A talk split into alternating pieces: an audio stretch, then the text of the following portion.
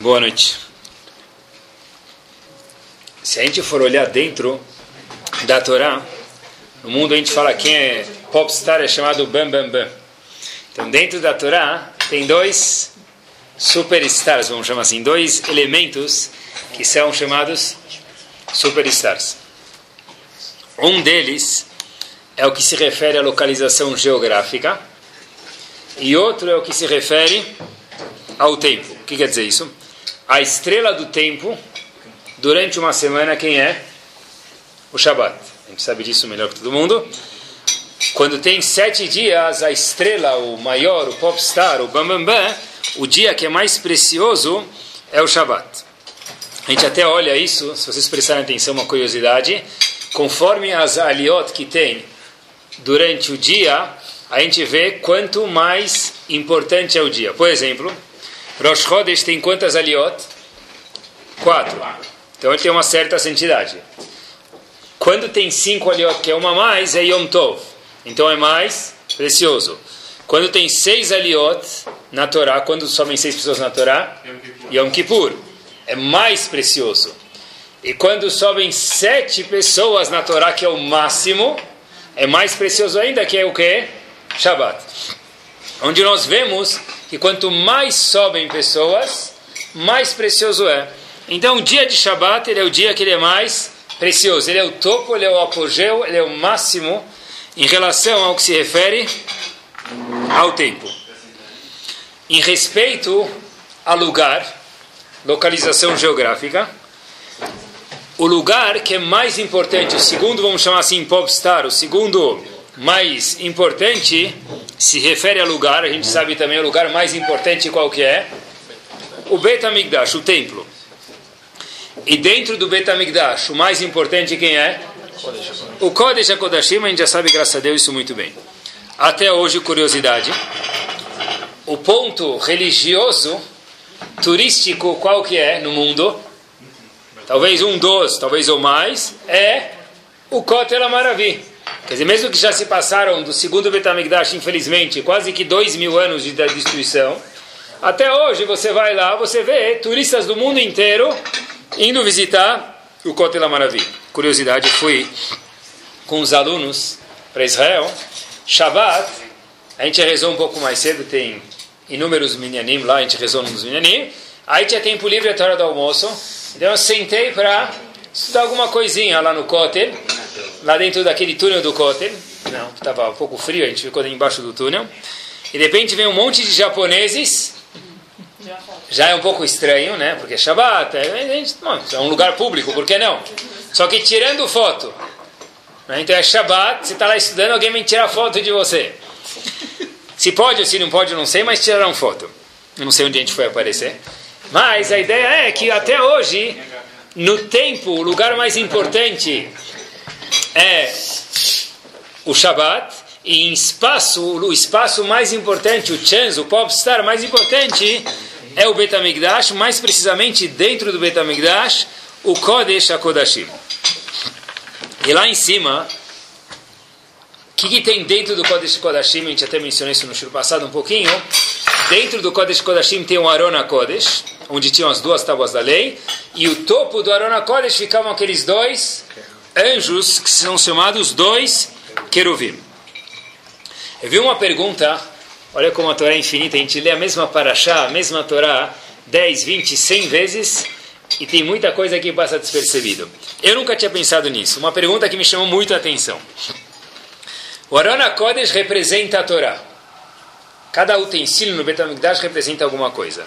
O Arona Kodesh representa a Torá, porque é óbvio que dentro do Arona Kodesh havia as luchot, as duas tábuas da lei. Então é óbvio que representa a Torá. Os queruvim que ficavam em cima do Arona Kodesh, os anjos que ficavam em cima do Arona Kodesh, representam quem? Diz o Hatam Sofer, as pessoas que estudam a Torá. Olha a pergunta que eu vi nunca tinha prestado atenção nisso. Poxa vida, se as, os dois anjos, ou os dois queruvim que ficam em cima do Arona Kodesh representam aqueles que estudam a Torá, quem devia estar em cima? Dois velhinhos de barba branca, ho, ho, ho. Eu não estou entendendo. Quem fica em cima do Aronocóide são dois anjos. E esses anjos são o quê? com faces de pessoas pequenas, crianças. Então quem devia estar lá em cima deveria ser um zaken, uma pessoa de idade. Justo de acordo com o Talmud, quando a gente quer se referir a um sábio, como a gente chama ele? Ou na Torá, como chama um sábio? Zaken. Zaken, Ze, diz o Talmud em Kiddushin, Shekana, Chokhmah. E por que então nos Keruvim deveria haver aparência de quem? De pessoas idosas, porque um sábio é chamado Zaken, uma pessoa idosa, de barba branca, e os Kruvim têm a face, têm a aparência de jovens. A pergunta é por quê? Talvez, só para a gente entender um pouco isso melhor, se eu vou fazer propaganda de um carro esporte, ele vai de 0 a 100 em 3 segundos. É um carro esporte. Talvez em São Paulo não dá para usar muito porque está cheio de radar, mas ele vai de 0 a 100 em 3 segundos. Então a pessoa vai na Avenida Europa, onde tem todas aquelas lojas de carro, e tem lá, ele quer fazer uma propaganda, ele vê um, um outdoor com uma propaganda, com um piloto lá dentro. Quem é o piloto? O dia está dirigindo, ele vê na frente da loja da Ferrari, ele vê quem é o piloto. O piloto sabe quem é? É o meu vizinho que vira hambúrgueres no McDonald's. Você vai colocar esse cara de piloto numa Ferrari? Num Gol Mil. Ah, bom, você colocar um indivíduo que fica virando os hambúrgueres no McDonald's. Tudo bem, mas uma Ferrari não combina. A mesma pergunta aqui é colocar duas crianças lá em cima não combina, porque, de novo, de acordo com a Torá, um sábio, a gente imagina uma barba branca. Rabi Lazar Ben Azariah, Rabi Akiva se imagina um, uma pessoa de barba branca. No Talmud, Zaken na Torá, um idoso é a palavra que se refere a um sábio. Então, por que, que que se refere a um sábio, tem a, a, o semblante de uma pessoa, de uma criança?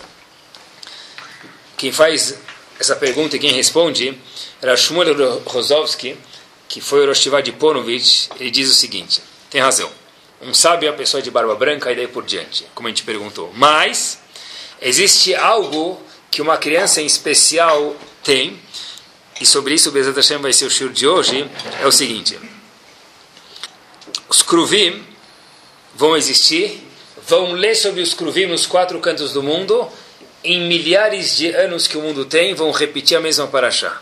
Porque os Kruvim são crianças. Para ensinar para a gente uma criança, quem tem mais entusiasmo ao fazer alguma coisa? Normalmente, uma criança. Se vocês querem lembrar o que quer dizer entusiasmo, Hashem, eu, eu moro numa escola e dou aula em escola, então, para mim é um pouco mais vivo, mas todo mundo lembra disso. Se você quer ter certeza exatamente o que quer dizer entusiasmo, pede autorização para a escola dos teus filhos. Chega um minuto, imaginem que o recreio é às 11 da manhã, fica 10h59 na escada que dá da sala de aula para o recreio. E fica lá, bem no cantinho, senão você vai ser atropelado.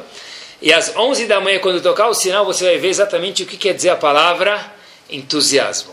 O que quer dizer agilidade? O que quer dizer vivacidade? Quando você vê as crianças correndo para o recreio, na volta do recreio para a sala de aula, talvez vai ser o contrário. Mas, mas se você quer dizer o que é vivacidade de verdade, é quando toca o sinal. Diz Shmuel Rozovsky o seguinte: a barba branca, a masbut, ela representa a sabedoria. Mas, dentro em cima dos Kruvim, Hashem diz: Eu quero alguém que mais do que sabedoria tem que ter entusiasmo, tem que ter vida quando faz as coisas. Eu pesquisei, talvez me ajudem, em todos os outros idiomas, como se se refere a uma palavra sábia, em inglês, sage, um sábio. Não é? E daí por diante. Em hebraico, como se chama um sábio? Não. Raham é sábio, mas tem uma palavra que sempre acompanha um sábio. São duas palavras. Talmid Raham. A gente está acostumado, a gente não presta atenção. Mas quando fui fazer o shur, prestei, olha, em todos os outros idiomas, não conheço todos, mas os que eu pesquisei, um sábio é chamado sábio, Raham, ou o que for. Em hebraico não se chama só de Raham. Acompanhado com Raham vem a palavra Talmid, aluno. Por quê? Porque junto com o sábio tem que vir um aluno que está dentro dele. Porque no momento que a pessoa para de aprender, ele já não é mais sábio. Ele vira um bobão. Por mais que ele saiba, se você quer denominar ele como uma pessoa inteligente e que que é um sábio, Raham é um inteligente. Sábio é uma pessoa que é Talmid Raham, aquele que continua Talmid é aluno e continua sempre aprendendo. diferente de qualquer outro idioma. O importante é não estar estudando, mas estar estudando com vontade, aprendendo. Por isso que os Kruvim, mais do que um velhinho de barba branca, mostram um jovem com vivacidade. Uma criança em cima do Arona Kodesh, duas crianças, dois Kruvim. Olhem só, pessoal, qual é a importância desse conceito de entusiasmo de vida nos olhos da Torá, nos olhos de Hashem. Existe um comentarista que veio mais ou menos no ano de 1300 da Era Comum. O nome dele é chamado Bal Haturim. Ele que foi o comentarista que deu início ao Shulchan Aruch, ao código de lei que a gente tem hoje em dia.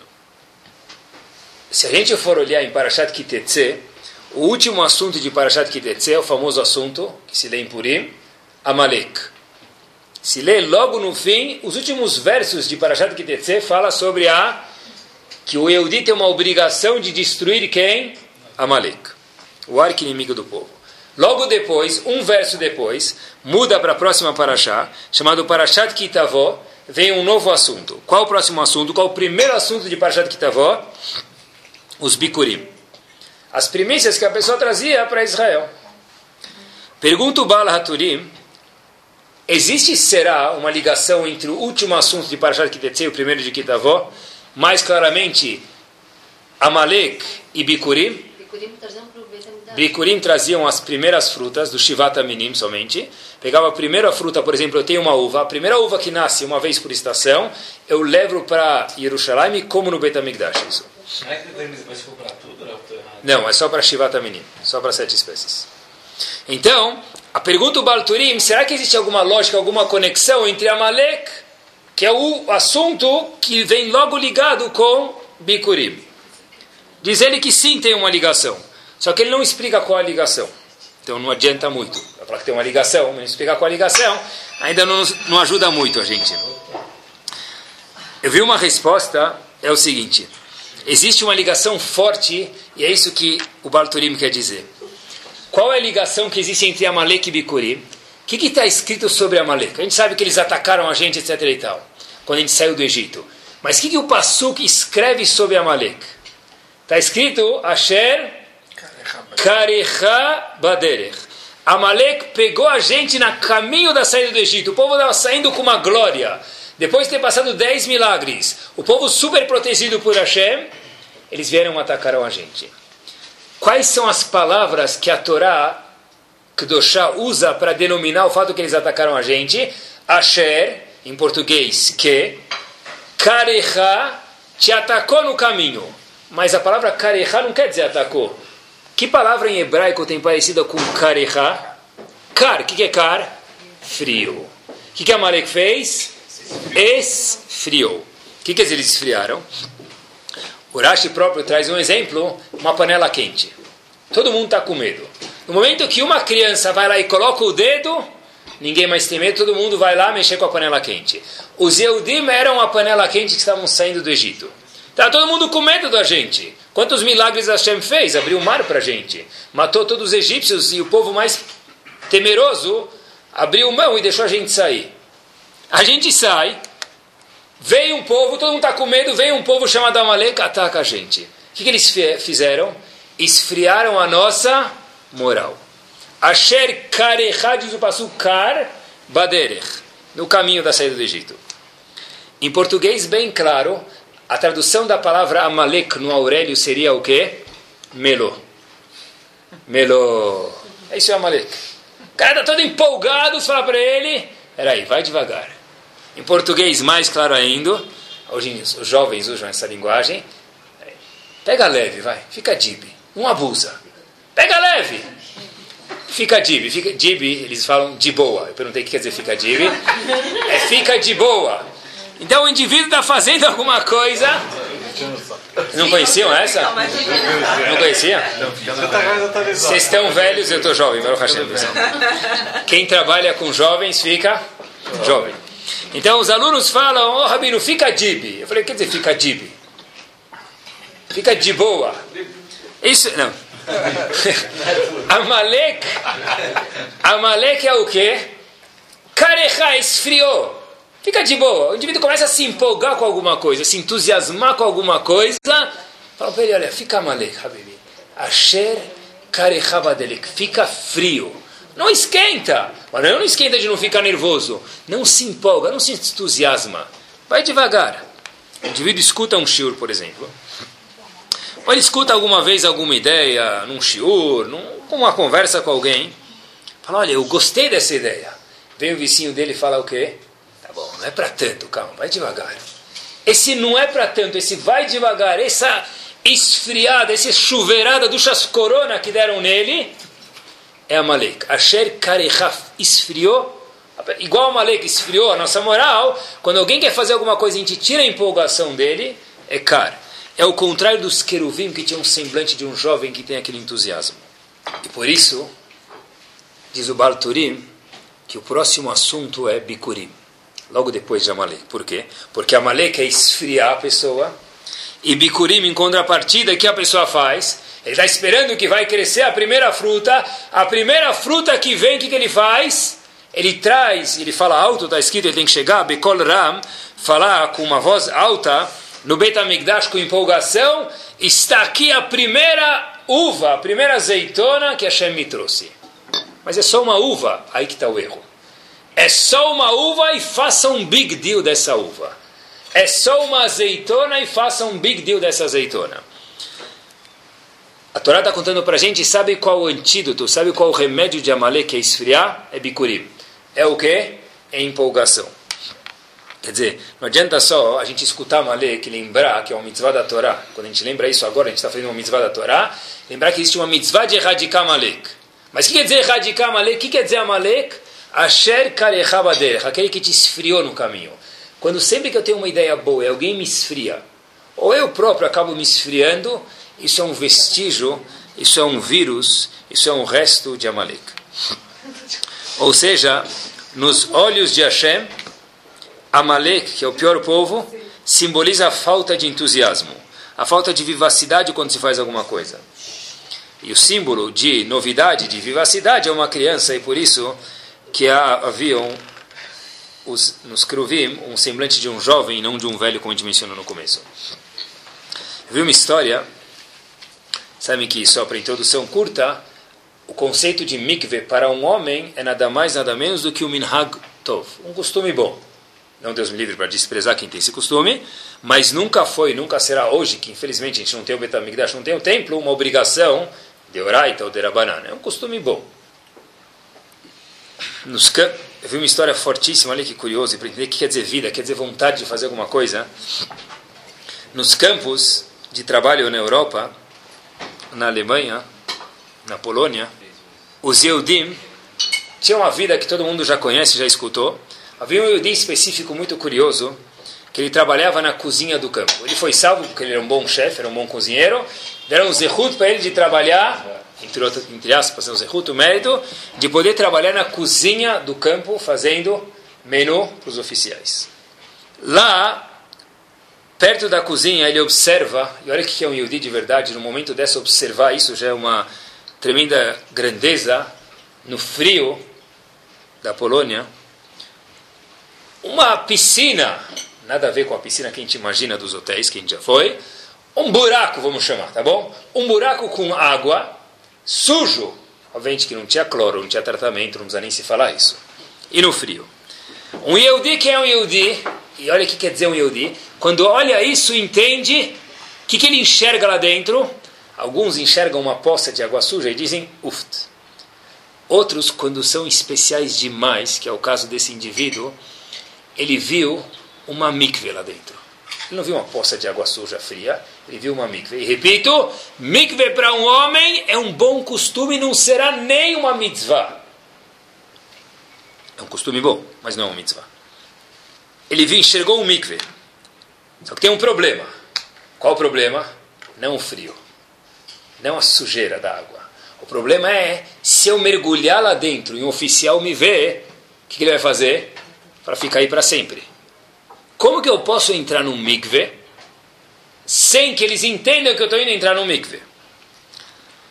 Ele falou, tive uma ideia, eu vou pular lá dentro e fala que eu preciso ficar saudável para continuar co cozinhando para eles, vou fazer um pouco de natação. Ele entrava de manhã cedo E se me pegarem, vão falar que eu estou fazendo natação. Só que Baruch Hashem ele fez isso um dia, dois dias, uma semana, meses, e ninguém nunca pegou ele, porque ele saía mais cedo da barraca dele, ia lá do lado, pulava nessa poça suja, que para ele era o mikve, saía e voltava, se vestia, ninguém nunca percebeu. Obviamente que esse nunca foi até um belo dia. Ou para ele, talvez o dia não foi tão belo, ele entra lá dentro, e logo ele estava preparado, o oficial diz para ele, o que, que você faz aí dentro, fora da hora, de chamada. Diz ele, olha, eu vim fazer natação, me desculpem, não tenho permissão, de fato errei, mas é para poder cozinhar melhor para vocês. Aí o oficial chama outro oficial, chama outro oficial, fala, olha, um Yehudi fazendo natação, nada Yehudi. E ele começou a nadar, ele conta que jogaram pedras de longe, começaram a brincar de tiro-alvo, para jogar pedras no Yehudi nadando naquela poça de água de um lado para o outro. Ele conta que ele não sabe como, mas ele tem certeza, porque senão ele ia sentir. Absolutamente nenhuma pedra que jogaram nele atingiu ele. Ele diz que não menos nesse, não menos milagre do que isso, é que durante alguns minutos, ele não escreve quanto, então não vou mentir para vocês, mas durante os minutos que ficaram jogando pedra e zombando dele, ele não perdeu a força e continuou nadando de um lado para o outro apesar que aquela poça era car, era frio, era Amalek, havia dentro dele a mensagem do Bikurim, o entusiasmo. Um calor, e um calor que mesmo que me joguem pedras, e mesmo que esfriem, mesmo que me falem o que, que está fazendo seu bobão aí dentro, eu estou vindo nadar, mas no fundo eu sei que eu estou vindo fazer mikve, e para mim isso é uma coisa importante que eu faço com entusiasmo e nada me esfria nem precisou de aquecimento para ele, né, obviamente. A gente vê com o Yehudi de verdade, quando tem aquela calor dentro dele, o contrário de Amalek, que é cara, Sher Karechá, que é frio, as coisas andam. E nós todos conhecemos pessoas que já escutaram e têm ideias e ideias e ideias. Se a gente abrir a gaveta dele, ela, é ela é não abre até. Por quê? Está emperrada. Por quê? Lotada de ideias. Qual ideia saiu para o para a prática, nada. Algumas porque não sei quem gelou ele, outras porque não sei quem melou ele, outras porque ele próprio. Isso é Amalek. Amalek é Sher não deixar as coisas irem para frente. Existe uma pergunta em relação a esse assunto, super forte que aparece aqui. E Baruch Hashem, graças a vocês, eu vi a resposta. O Talmud conta para a gente que existe uma diferença grande entre as primeiras tábuas da lei e as segundas. A gente sabe que houveram dois sets. O primeiro set de tábua da lei foi quebrado por Moshe Rabbeinu, quando ele viu o pecado do bezerro de ouro. E o segundo até hoje existe. Se perdeu, a gente não sabe onde, mas ele existe. Pergunta o Talmud. Tá certo, Moshe Rabbeinu viu fazendo o bezerro de ouro, jogou as tábuas da lei, elas se espatifaram no chão, estraçalharam e quebraram. Mas Pergunta o Talmud o seguinte: por que houve uma diferença entre as primeiras Luchot que se quebraram e as segundas que nunca foram quebradas? Por quê? Diz o Talmud, a razão histórica é o Reta Egel. Mas existe uma razão mais profunda, o Talmud diz que sim. Qual a razão? É o seguinte: as primeiras Luchot foram dadas com trovões no Har Sinai, foram dadas com relâmpagos, foram dadas com um show, não vou falar pirotécnico, mas era um show gigante, o mundo inteiro viu os milagres, já que viu, não teve tzniut, não teve recato, foi muito megafone, foi muito microfone. O que, que houve? Ainara. Já que houve Ainara, isso gerou com que as luchot, assim diz o Talmud, tivessem que ser quebrada. Colocaram Ainara nas luchot de Hashem. Todo mundo viu, falou, oh, que precioso povo judeu tem Lohot, etc. e tal, o processo não conseguiu terminar de uma forma feliz. Diferente de um filme de Hollywood que termina num final feliz, aqui não terminou num final feliz. Assim? Hashem, boa, essa é a pergunta. As segundas Luchot, já vou responder, é uma fantástica pergunta. As segundas Luchot, que foram dadas, o Talmud para a gente, de um fato discreto, até hoje existem. Destruíram o Betamigdash, a gente não sabe onde está, Hashem escondeu elas, mas elas sim existem. Assim diz o Talmud para a gente. A pergunta de tirar o chapéu é a pergunta que ela fez. Olha que fantástica a pergunta que ela fez. Peraí, então por que Hashem já não deu as luchot do quê? de um jeito tsanua, com recato, e aí não ia precisar ser quebrada. Se as luchot foram quebradas porque foram dadas com show, com barulho, e diz o Talmud Hashem diz isso para a gente, entrou a Inará e fez as luchot quebrarem, então por que Hashem não deu as luchot de um jeito escondido para Moshe Rabbeinu? Fazia telefone sem fio, avisava que chegaram as luchot. Pronto. Chega as luchot, as luchot não iam ser quebradas, como foi na segundo set de luchot. Porque, porque nas primeiras luchot precisou de toda essa pompa. Tem um livro chamado Shemenatov, e ele responde é importante ter tzniut. É importante ter requeto. Mas isso só vem depois que a pessoa pode entender o valor de alguma coisa. Tradução. Foi importante que houvesse barulho, relâmpagos, raios, milagres na outorga da Torá, para que as pessoas soubessem quanto preciosa é a Torá para Hashem e quão difícil foi Hashem se desconectar da Torá e dela para a gente de alguma forma. Mesmo que isso acarretaria o quê? Ainarai quebrasse as Luchot. E precisasse dar um segundo set de Luchot que tem muito menos santidade do que o primeiro. Porque então a gente perguntou que não desse os primeiros sete de Luchot de um jeito mais tsanua, então com mais recato. De algum jeito foi. Hashem juntou que isso com aquilo, pecado de bezerro de ouro, de algum jeito foi culpa. Ela tem que ser quebrada de qualquer jeito. Muito bem. Aí, por causa do pecado que nós fizemos, o veículo de quebrar foi com o pecado do bezerro de ouro. De alguma forma tem que ser quebrada, parece de acordo com o Talmud. Mas a pergunta que a gente fez é que desse de um jeito discreto e não quebrasse. Hashem diz, se o custo de não ter a Inará, de dar um jeito discreto, como a segunda Luchot, é que as pessoas não soubessem apreciar o valor dela, que não tivesse empolgação, não tivesse a vida, então é melhor que se quebre e tenha um segundo set de Luchot, que é menos santo, menos kadosh do que o primeiro. Por isso que ela está falando, então Hashem já sabia que Hashem já sabia, mas podia quebrar, porque por outra razão qualquer, podia colocar e depois quebrasse sozinha não por causa de um pecado. O fato é que nós fizemos o pecado do bezerro de ouro. Ah, Hashem sabe tudo. Então essa pergunta sempre volta. Hashem sabe. Hashem sabe tudo, mas Hashem está em cima do tempo. O homem ser humano nunca vai entender isso porque nós somos limitados pelo tempo. Mas o fato é que Hashem está acima do tempo, isso não tira Bechirat Chofshit, o livre-arbítrio do homem. O ponto que a gente está querendo mostrar aqui é o quê?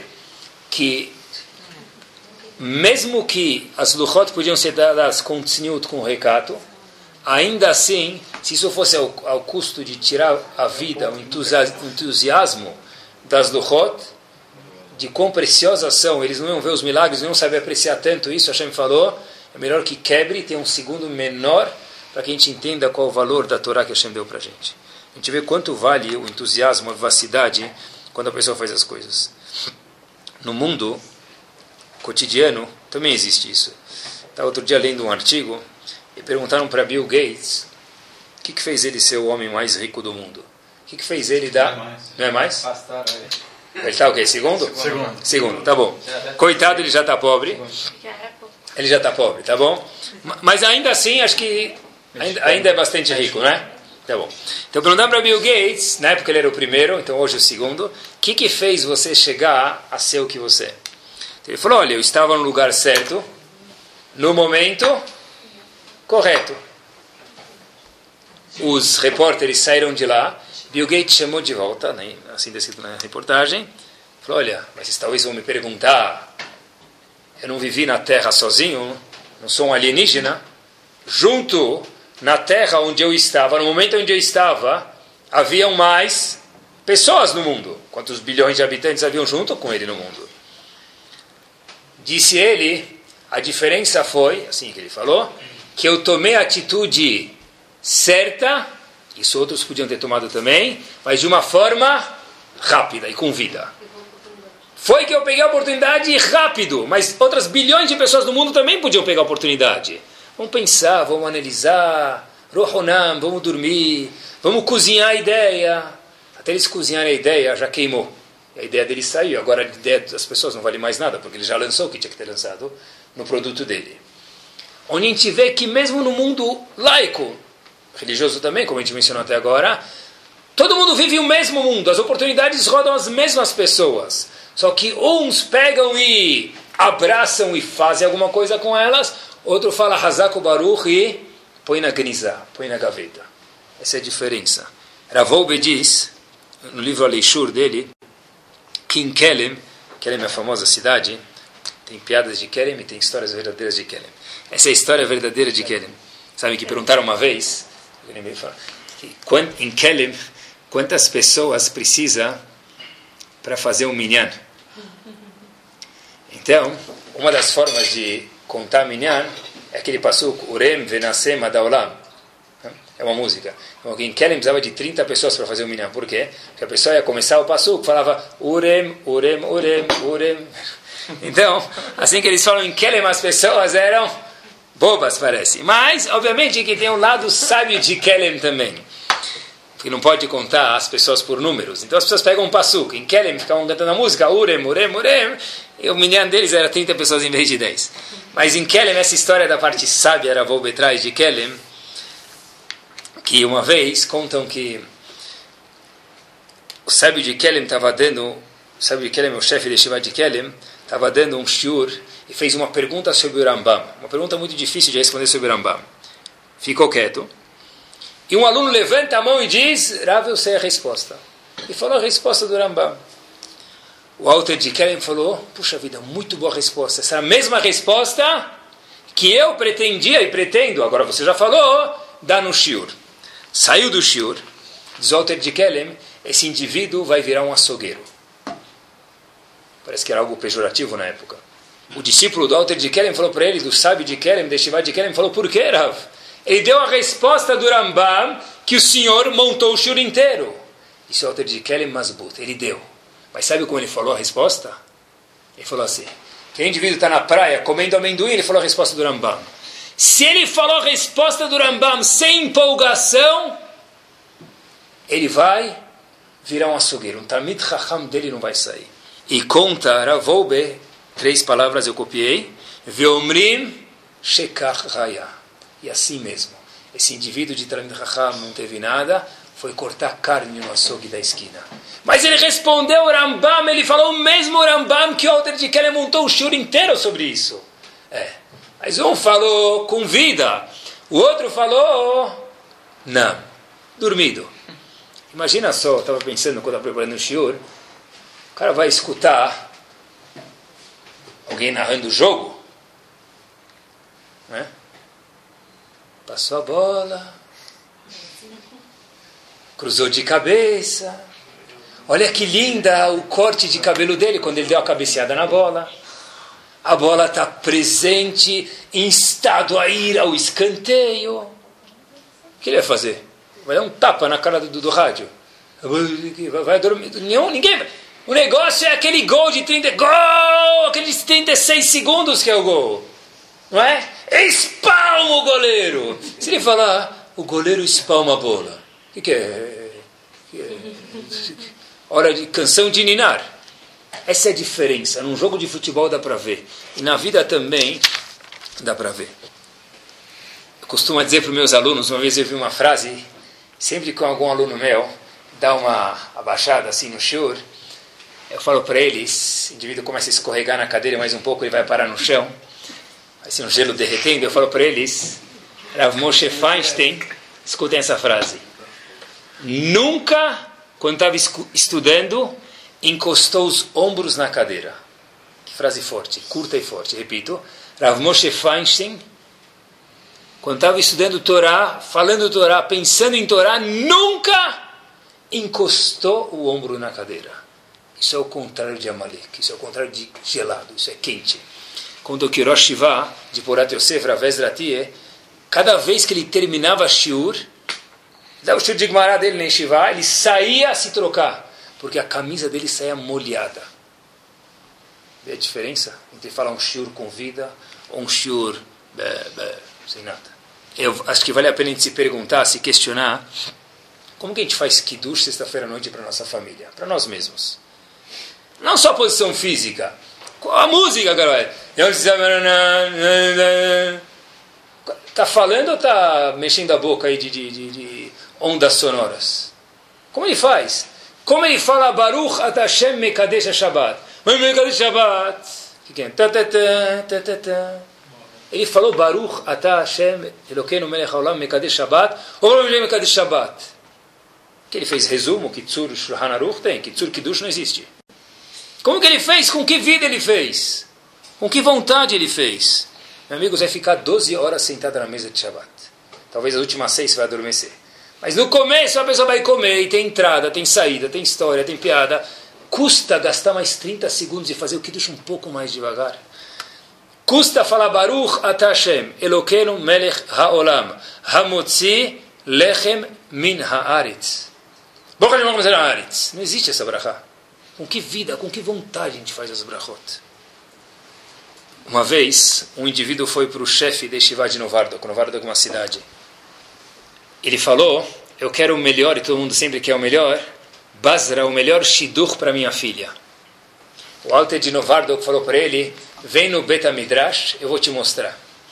O Alter de Novardok falou, essa pessoa que sabe, é o melhor Baki, traduz em português, a pessoa que sabe mais trechos do Talmud de Cor. Aquele outro que está vendo no canto direito, que não para de estudar, ele é o melhor Lamdan. Lamdan é uma pessoa que sabe comparar um texto do Talmud com outro, entender o Rashi, responder o Tosso, fazer perguntas e respostas. Mas o melhor aluno é aquele. Perguntou para ele, mas Rav, por quê? Por que, que o senhor está falando que esse é o melhor? Disse o Alter de Novadok, porque ele é o maior mevakesh. O que quer dizer mevakesh? É aquele que quer mais, é o mais sedento, é o mais empolgado, é o mais talmid chacham.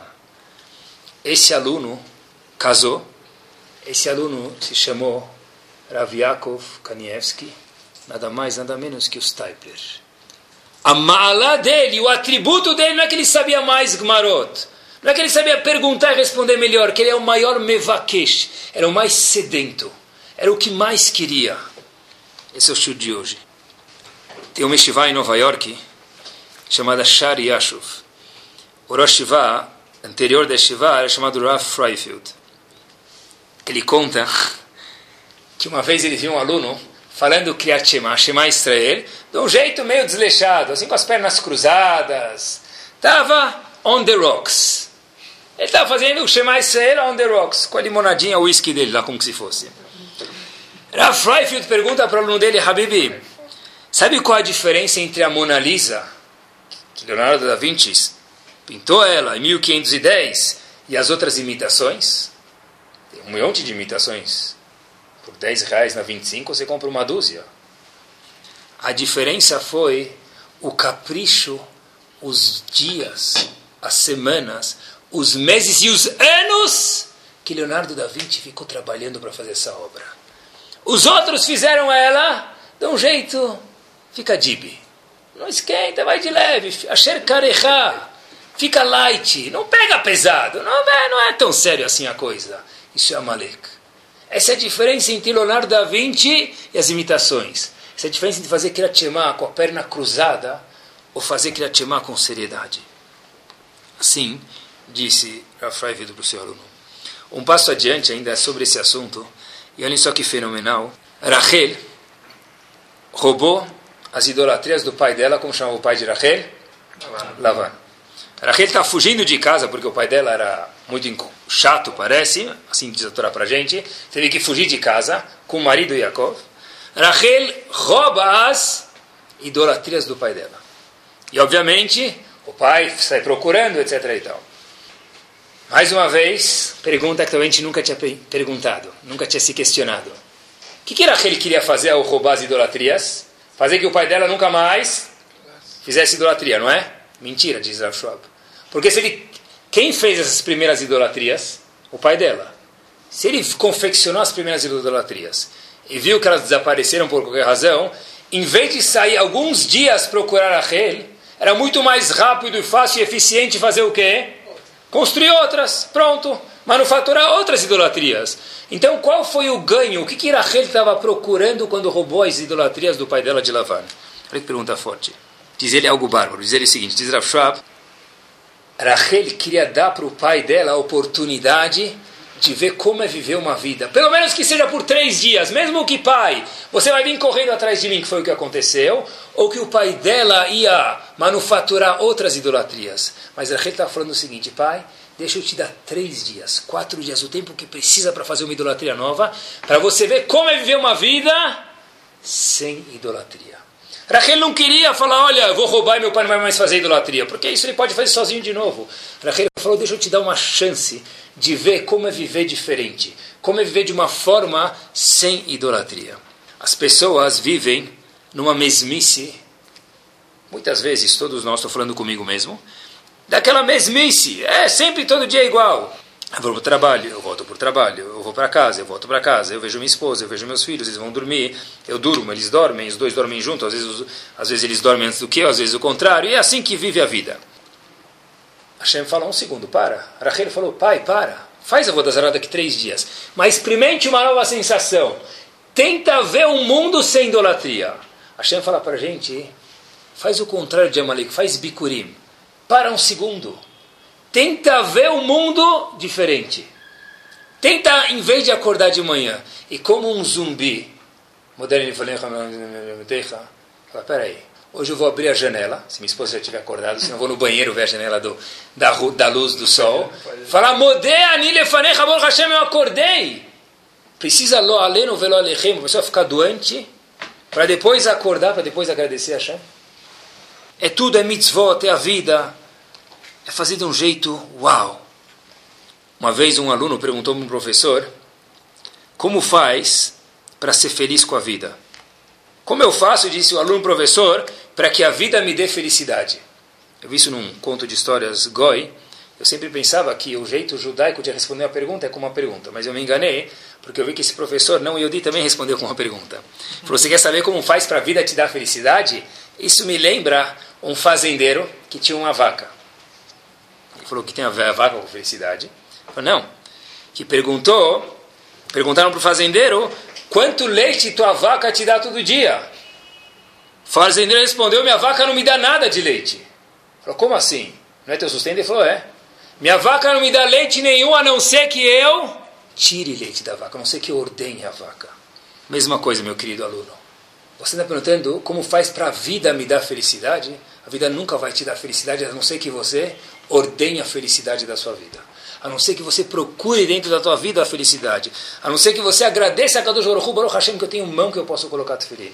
Baruch Hashem, que eu tenho uma sinagoga que eu posso frequentar. E daí por diante. Isso tudo é verdade. E essa é a única coisa que talvez o homem pode dar para Kadosh Baruch Hu. O que, que o homem pode dar para Hashem? Dinheiro? Porque Hashem precisa do nosso dinheiro, Hashem tem tudo que homem pode dar para Hashem? O Sefer Torah? O Sefer Torah já estava lá em cima com Hashem antes de ele dar para a gente. Qual a única coisa que a gente pode oferecer para Kadosh Baruch é o quê? A nossa vontade. A única coisa no mundo que eu posso servir a Hashem, o único menu que eu posso entregar para Kadosh Baruch é o quê?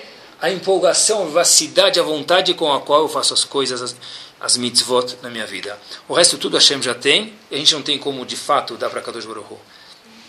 Hoje em dia se faz mais importante essa ideia, porque Ramim falam para a gente, nossos sábios contam para a gente hoje, que a Siatá de Ishmael que existe hoje, a ajuda de Hashem que existe hoje no mundo, nunca houve e nunca vai existir. Assim escreve Rav Dessler no livro dele, Mirtav Miriam. Quando alguém quer fazer alguma coisa, ele tem um pouco de empolgação, duas unidades, vamos chamar assim, de empolgação, Hashem dá a mesma ajuda que nas gerações anteriores precisava de mil unidades ou cem unidades para fazer. Houveram, em 1976, dois, dois amigos que se juntaram para traduzir Megillat Esther para inglês, do hebraico para o inglês. Muitos americanos queriam saber o que estava escrito em Megillat Esther, com a história de Purim. Dois americanos, dois amigos se juntaram. E falaram, olha, vamos fazer Megillat Esther, entregar para as pessoas, era o que parecia.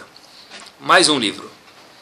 Rav Yaakov Kamenetz, quando viu que esse livro ficou bom, falou, façam mais um livro. Fizeram mais um livro, até que Rav Kamenetsky falou para eles, olha, meus queridos, por que vocês não traduzem o chassi inteiro? Não só traduzir, tradução já existia, mas por que vocês não explicam o chassi inteiro? Rav, como que a gente vai fazer? E, 1900, como a gente começou, 76, fizeram essa tradução, começaram, demorou 15 anos essas pessoas, esses dois indivíduos, com uma equipe maior, obviamente, traduziram o chassi inteiro, algo que hoje, quem não conhece, infelizmente, é um ignorante no mundo de Torá, chamado Artscroll. tem Talmud Bavli, tem Talmud Yerushalmi, tem inglês, tem francês, tem até tradução do hebraico, do aramaico para o hebraico. Óbvio, quem sabe estudar deve estar no Talmud de verdade, mas sem dúvida, sem sombra de dúvidas, que isso aqui é o que? Um benefício tremendo. Como começou isso? Porque alguém teve uma, uma motivação, alguém teve uma empolgação, uma vontade de fazer alguma coisa. Tem um projeto que tem Estados Unidos, Israel, na Bélgica, na Inglaterra, quase no mundo inteiro, tem na Argentina também, é chamado Dirshu. O que é Dirshu? Uma vez por mês fazem uma prova de 30 folhas de Gemara. Quem já abriu uma Gemara sabe quanto que isso é muito. Esse projeto começou a fazer uma prova e quem vai bem ganha um brinde, ganha alguma ajuda para fechar o mês. Uma coisa simbólica, na verdade, nem tanto. Esse projeto hoje tem mais de mil pessoas no mundo que todo mês pegam 30 folhas de Gemara e fazem uma prova.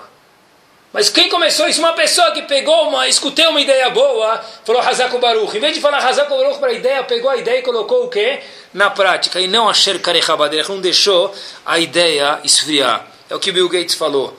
Muitos tiveram na mesma oportunidade do que eu. Eu agi com rapidez, com vivacidade, com agilidade. Muitos na vida, eu pensei uma frase, sobrevivem à vida. Acho que a Kadosh Baruch Hu fala para a gente, em vez de sobreviver à vida, o Yodi tem a, a, obrigação de viver a vida. Muitos passam a vida inteira, 120 anos, o quê? Trabalhando para sobreviver à vida. Kadosh Baruch Hu fala para a gente, Habibi, vive a vida. E a última parada desse assunto, a Gemara conta para a gente a traz um episódio, um pasuk, em Bababatra, e diz para a gente, Melamed, desse fato, Zagmará, Shekol Adam Nikve Mechupato Shel. Toda pessoa e pessoa não consegue ver uma pessoa melhor do que ela. Tradução. Se eu vejo uma pessoa que estudou comigo na mesma classe, tem a mesma idade do que eu e está melhor do que eu, seja em casamento, seja em filhos, seja em trabalho, seja nos três, isso incomoda a pessoa. Diz uma, aqui a Gemara está falando, olha, imagina ter o Olamabá. Você vê pessoas melhores do que você, vai te incomodar, trabalha para aperfeiçoar o teu hotel seis estrelas lá em cima. Normalmente quando se lê essa Gemara, se entende que está falando sobre o quê? Inveja, que é normal que o ser humano tenha do seu semelhante. O Mesirat Sharim vai um passo adiante e diz o seguinte... Melamed shekol adam. Cada pessoa não vai conseguir ver o outro melhor do que ele, não só por inveja, diz o Mesirat Eshalem, que é verdade, mas por mais uma coisa, diz ele. Sabe por quê? Quando você vê alguém melhor do que você, que estava junto com você, que estava na tua escola, que tinha mais ou menos a mesma capacidade do que você, isso vem, dá um sininho na tua cabeça e fala, puxa vida, talvez eu também poderia ter chegado aonde? Aonde ele chegou. E quando a pessoa vê isso no Lamabá, isso vai deixar a pessoa nikve, nikve o quê? Queimar os intestinos dele, não vai conseguir ver isso. Porque olha onde eu estava e olha onde ele está. Uma pessoa que talvez tinha o mesmo potencial que eu, olha onde ele chegou e olha onde eu cheguei. Olha o que ele fez com o potencial que ele tinha e olha o que, que você fez, diz Hashem para a gente, com o potencial que a gente tinha, que você tem. É pegar não fazer mitzvot, que Baruch Hashem talvez a gente já faça, sempre pode melhorar, mas é analisar, é fazer um check-up. A gente precisa fazer check-up físico, e não menos, a pessoa precisa fazer check-up espiritual, ruhani. Como eu faço as coisas que eu já faço, com que vacidade, com que empolgação. Rav Gifter, que foi Rosh de Teus, em Cleveland, conta que em, em, cima da cabeça dele, os amigos dele contam que dormiu no quarto com ele em Shiva, haviam fotos do Hafetz Chaim, Haviam fotos do Rav Chaim Ozer Grudinsky, Dolim daquela geração. E o Rav, o Rav Gifter olhava e falava, olha essas pessoas que eu me espelho. E no porta-retrato que havia em cima da cama dele, havia um buraco que não havia nenhuma foto. E quem se aproximava mais perto, vinha que Rav Gifter escreveu algumas palavras lá dentro. Ele era americano, escreveu três palavras. Why not you? Por que não você? Por que não é você que o quê? Que está pendurado lá no porta-retrato? Por que não vai ser você que vai estar pendurado no porta-retrato lá em cima? E talvez foi isso que Rav Gifter seu, fez ele se transformar no que ele se transformou. E hoje em muitas yeshivot, muitos alunos dormem com a foto do Rav Gifter em cima deles. Porque Rav Gifter falou, porque não vai ser eu que vai ser o próximo que vai estar lá em cima. E hoje ele é um dos Gdolim que ficou pendurado e fica em muitas yeshivot, com uma foto de um símbolo de um Talmud Raham. Onde a gente vê que a pessoa tem que almejar, como dizem na rua, se a pessoa almejar as estrelas, talvez ele chegue até o céu.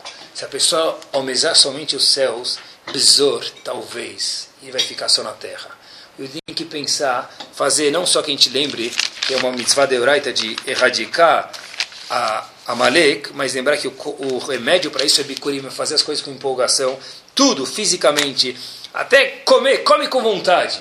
Vai comer, come com vontade, não come que nem um é, processador de comida. Faz abrahá, faz com vontade. Vai rir na piada, dá gargalhada. Por que não vai gargalhar? Se a piada é boa, rir, não precisa ter vergonha. Se é ruim, para agradar o amigo, rir também.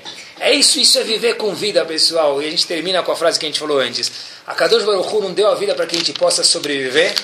A Kadosh Baruch Hu deu a vida para a pessoa que ele possa viver a vida. Que exatamente a gente possa viver a vida com alegria e sim fazer como o dono da vaca falou, poder sempre cada vez mais ordenhar, tirar, achar mais vida, mais alegria da nossa vida. Amém.